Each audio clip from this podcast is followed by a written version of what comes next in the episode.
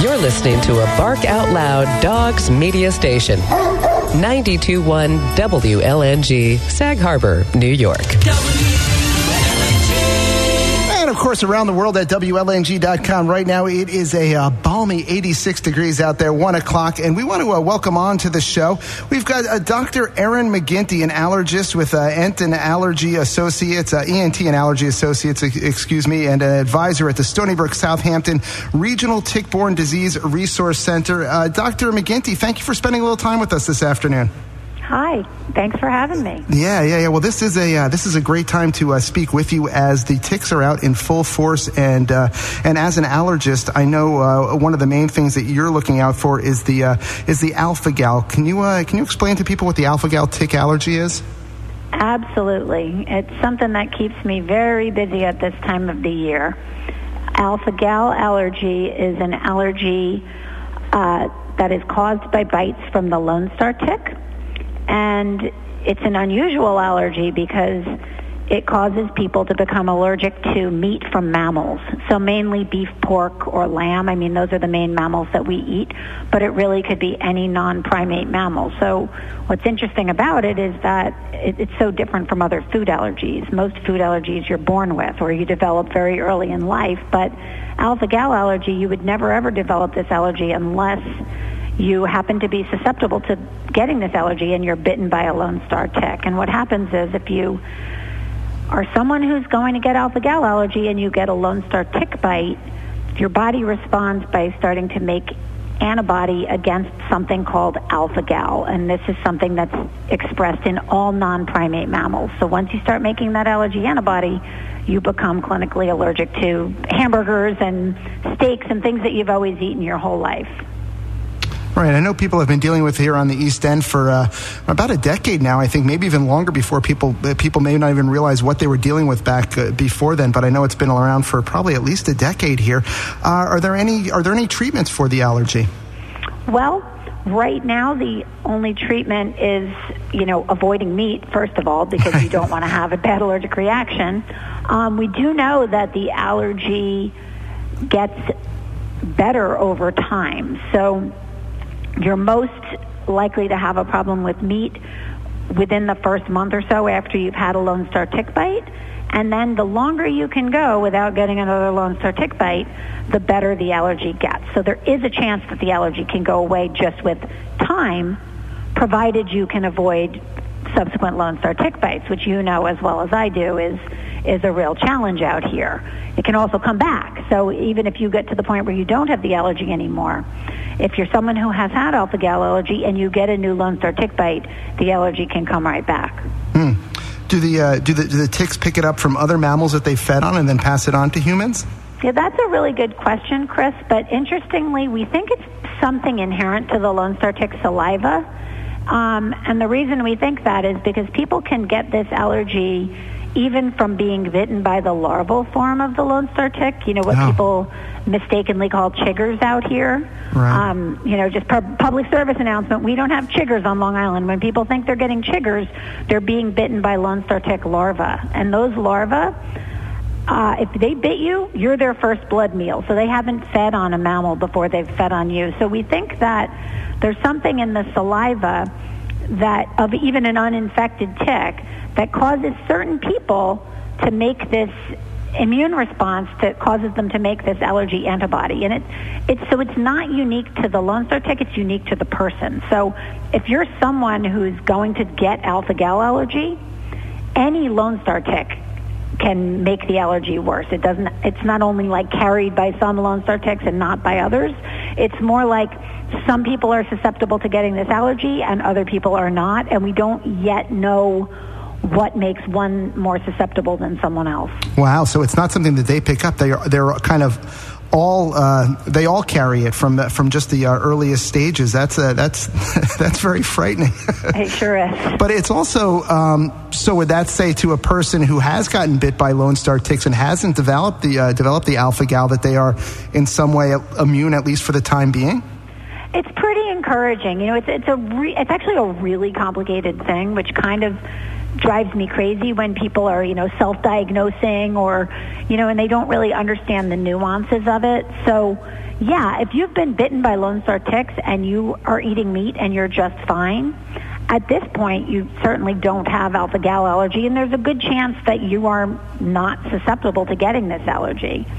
Having said that, I think that sometimes there are people who get bitten by a Lone Star tick and they make a little bit of alpha gal allergy antibody, but not enough to make them clinically reactive. Mm. And then if they got, say, they stepped into a nest of Lone Star tick larvae, or they went on a golf course or on a hiking trail and they got a whole bunch of Lone Star tick bites in the same day, that person might then make enough alpha gal allergy antibody that they do become clinically reactive to meat. So it's it's kind of confusing because you can make some antibody against alpha gal and not even know that you have it and still eat meat just fine. So that makes it extra tricky for me as a doctor who takes care of alpha gal allergy because I think if we took everybody in East Hampton and we sent an alpha gal test on them, we'd see a lot more positive tests than we would see people who actually can't eat meat. Mm. So it's not really recommended to just test every single person who's ever had a Lone Star tick bite for the alpha gal allergy. I think we would really be over-diagnosing it. But you know, I tell that to people sometimes. They come in all panicky. Oh, I have a I had a Lone Star tick bite. I really want you to test me. And I'm like, well, you know, it could end up opening a can of worms that never needed to be opened up because you may have this little teeny tiny bit of antibody that's not necessarily clinically relevant and then what do we do with that information you know? So that it gets tricky. I always tell people i've been bitten by many lone star ticks in my life and I've never tested myself for alpha gal allergy. Well, it brings up a word we've all gotten quite used to in the last year, and that's uh, asymptomatic. You know, I guess that's sure, absolutely. So uh, uh, that is interesting, and of course, you would advise people to not just assume that since they haven't gotten it before, they probably won't get it again, because as you said earlier, there's a lot of unknowns with this, exactly how it reacts to people and how people develop the allergy. Exactly, and uh, to um, circle back to what you asked me before, there's another really kind of encouraging. Um, research front that's ongoing right now, which is they've developed an alpha gal negative pig. So they they have a pig that was like genetically bred to not express alpha gal. So they're doing studies in patients with alpha gal allergy um, to see if they can eat safely eat this alpha gal free pork. So there is hope for people who do have alpha gal allergy that in the future they'll be developing lines of cattle and lines of pig that don't express alpha gal. So there may be hope that even people with alpha gal allergy may someday be able to eat meat like the rest of us. If if they're comfortable eating genetically modified meat, right? well, that's a whole different question. That's a whole different question for another conversation. Yeah. But it actually has a lot of medical benefits too because um, alpha gal is also not not the allergy end of it, but alpha gal is also implicated in a lot of like um, transplant rejection. So like sometimes when they put in like when someone needs a heart transplant or they need a valve replacement and they're trying to use a, a different mammal as a source of that transplant. Uh, the reason that they think a lot of humans requ- reject it is because they reject the alpha gal part of that. So they're studying the gal negative pig not just for people to be able to eat pork, but it has other uh, therapeutic. Um, it'll have other therapeutic benefits as well. That's interesting because uh, uh, uh, alpha gal, for us at least, it's this is the only. Obviously, I'm not a doctor or anything like that, but this is the only time that I had ever heard of it being spoken about was with the uh, meat allergy.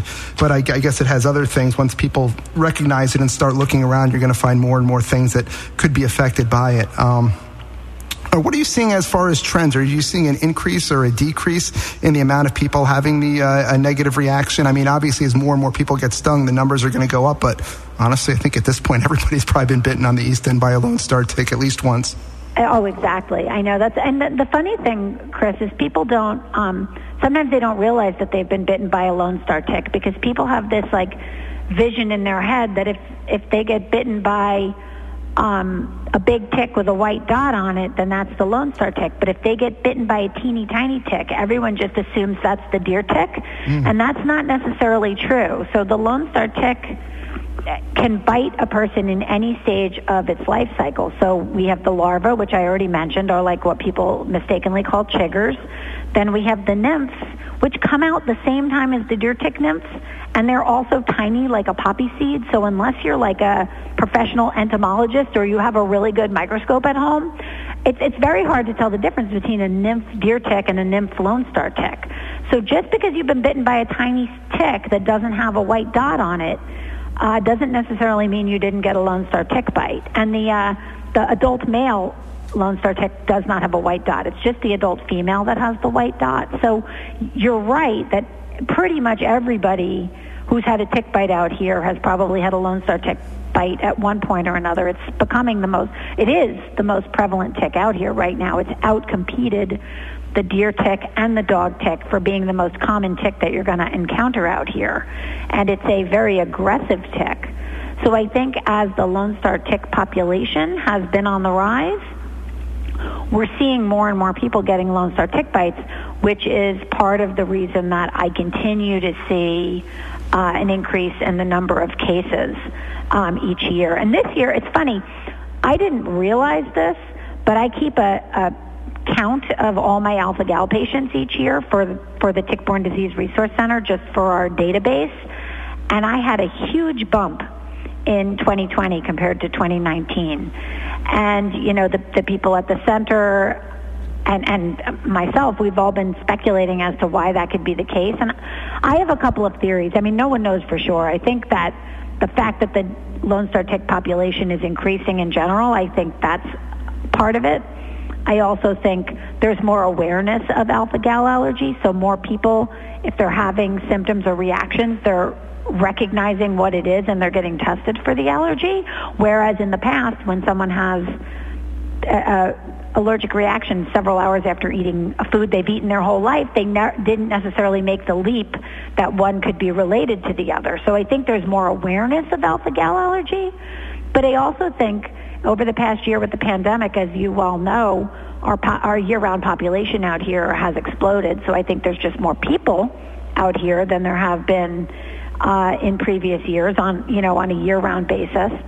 And I think my my other theory was that you know last year we couldn't do any indoor stuff, we couldn't do any socializing. So I don't know about your family, but we did an awful lot of trail hiking and walking in the dunes and doing you know outdoor distanced family stuff that felt safe, um, which was great for COVID, but not so good for ticks. Yeah, I remember that. A lot of the uh, a lot of trails and whatnot. You go to a trail, you'd be like, "Hey, let's go for a hiking." There's no parking by the trail. you just pull by yep. the side of the road and go. They're like, "Holy cow, there's no parking." So that was definitely. I think people are definitely out and about more and uh, got it. As far as not realizing what it is, um, I've only uh, honestly I've only ever seen the more. Um, the more serious reactions, but I don't know how somebody could avoid, how, how they could ignore it. You know, you have that reaction, you say, oh, that was really strange. Well, I'm just going to, uh, put that in my memory bank somewhere. But the next time you eat meat, it pops up again. You know, how do you ignore that? I, I, think what throw, I actually it's funny you ask because I actually saw a patient earlier today who had had. Uh, it was, but wasn't until the fourth reaction that they realized what it might be. And I think the tricky thing with alpha gal allergy is it's not like other food allergies where it happens immediately. There's a delay of like three to six hours.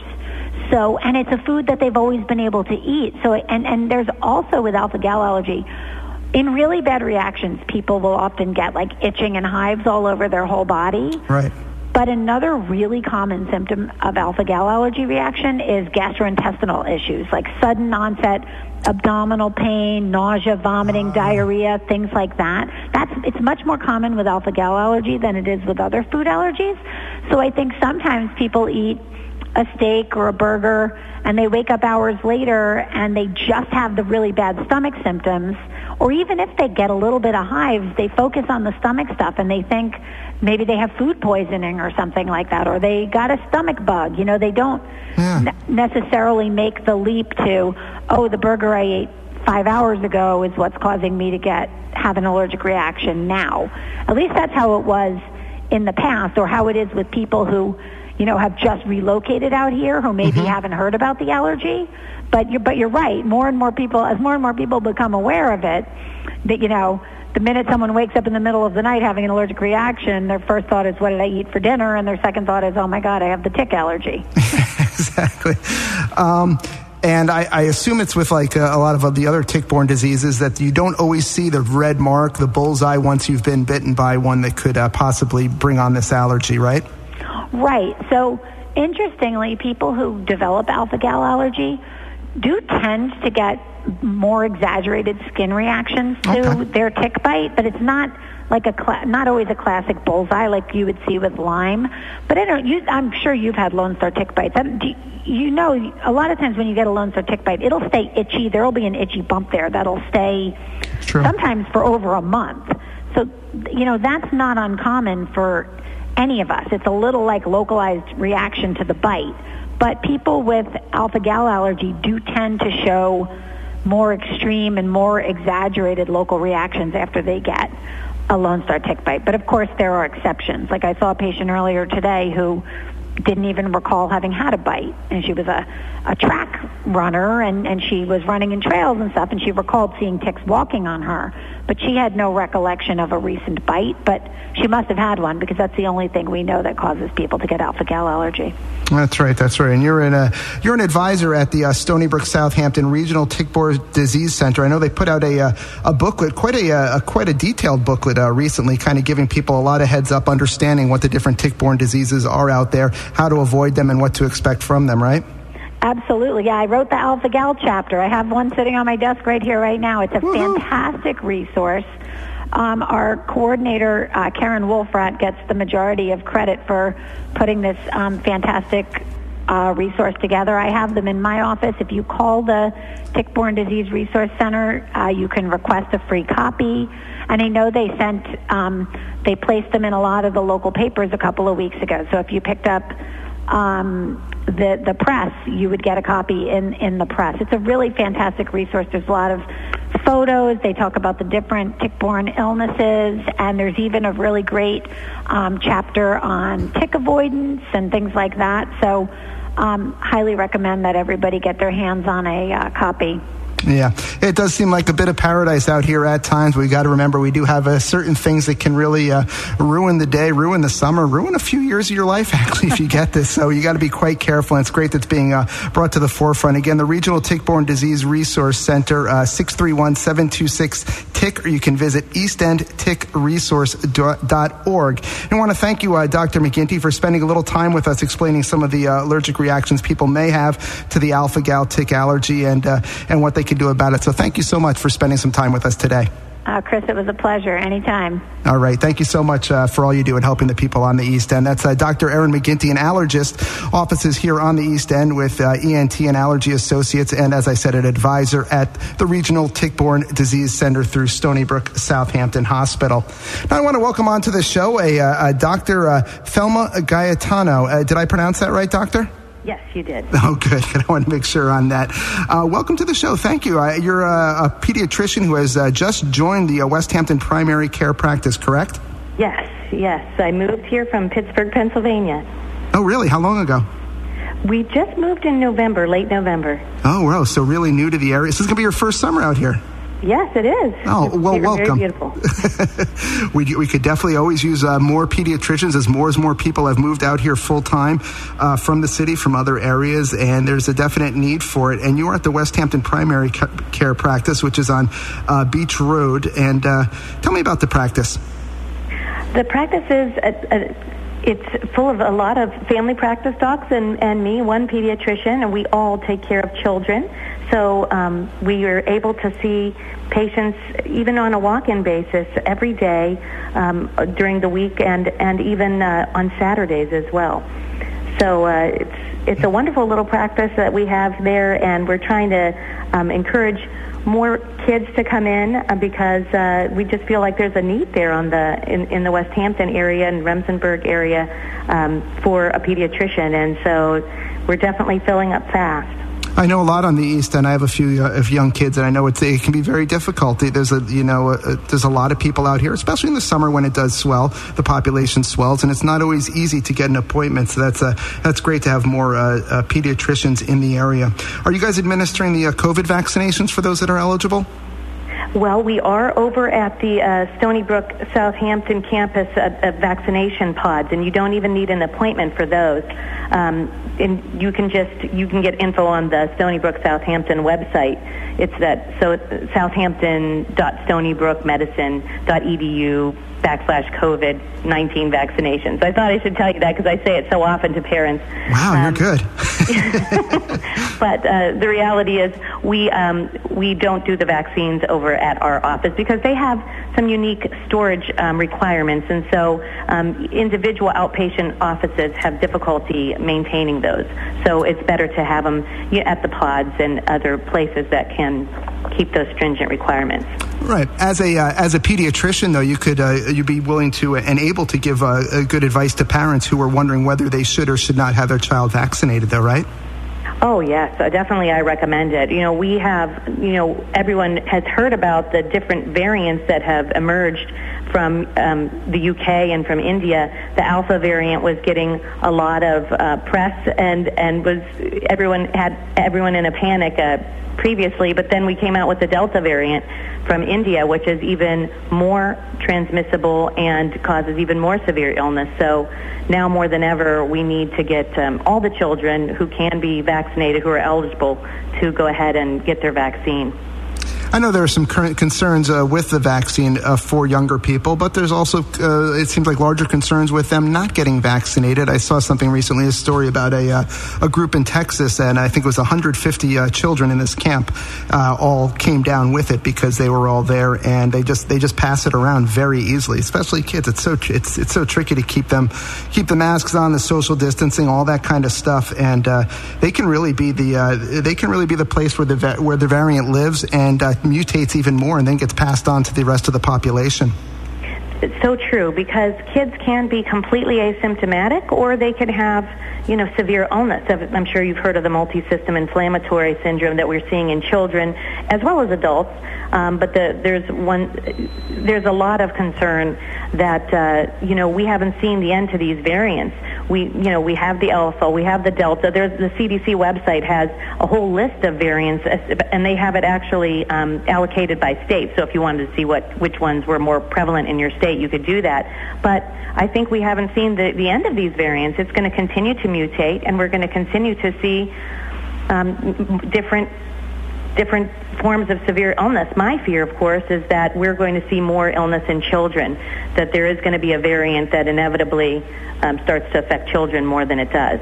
Oh yeah, if it, if it keeps working and keeps mutating, eventually it'll mutate into something that, yeah, that, that, that I, agree. That is a giant fear.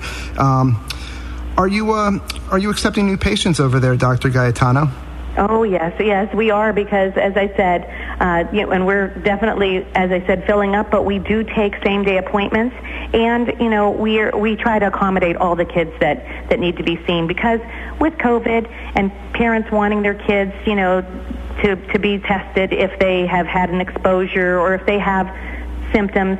You know, unfortunately, we we are still dealing with the regular summer viruses, and they're kind of intermixed these symptoms with with the COVID symptoms. So you know, we are most of what we're seeing is just what we normally see every summer: adenovirus or other, you know, gastrointestinal illnesses.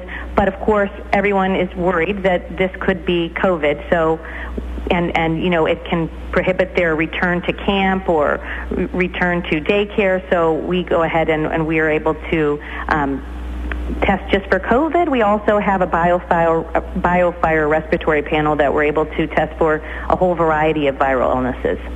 Well, this being your first summer there, it'd be tough to set up a baseline to see if you're getting increasing numbers or whatnot. But uh, how do you feel? Do you, do you feel you're getting more parents that are uh, concerned about uh, the COVID virus bringing their children in, or are they? Um, or are they still a little leery of that? I, I think at, at, this point, most parents are pretty, uh, pretty, pretty comfortable um, coming into uh, doctors' offices and whatnot, right?